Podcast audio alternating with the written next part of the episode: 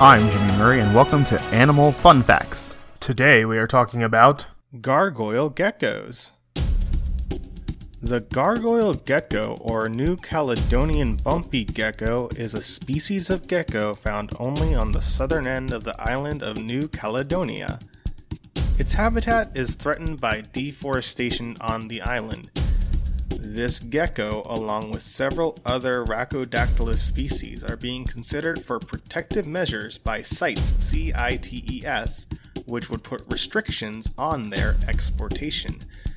This gecko was first described by Bavay in 1869. This reptile gets its common name from the cranial bumps that give the appearance of horns or ears. In fact, auriculatus is Latin for ears or eared, depending on the case.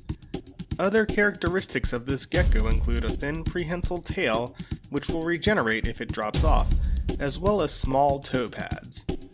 Although these geckos have the ability to grip vines, branches, and other obstacles, most do not have the ability to climb sheer surfaces such as glass. As small as 1 inch long from snout to vent and weighing 3 grams at hatching, it reaches an average length of 7 to 9 inches and 60 to 70 grams in weight. They are considered a small to medium sized gecko.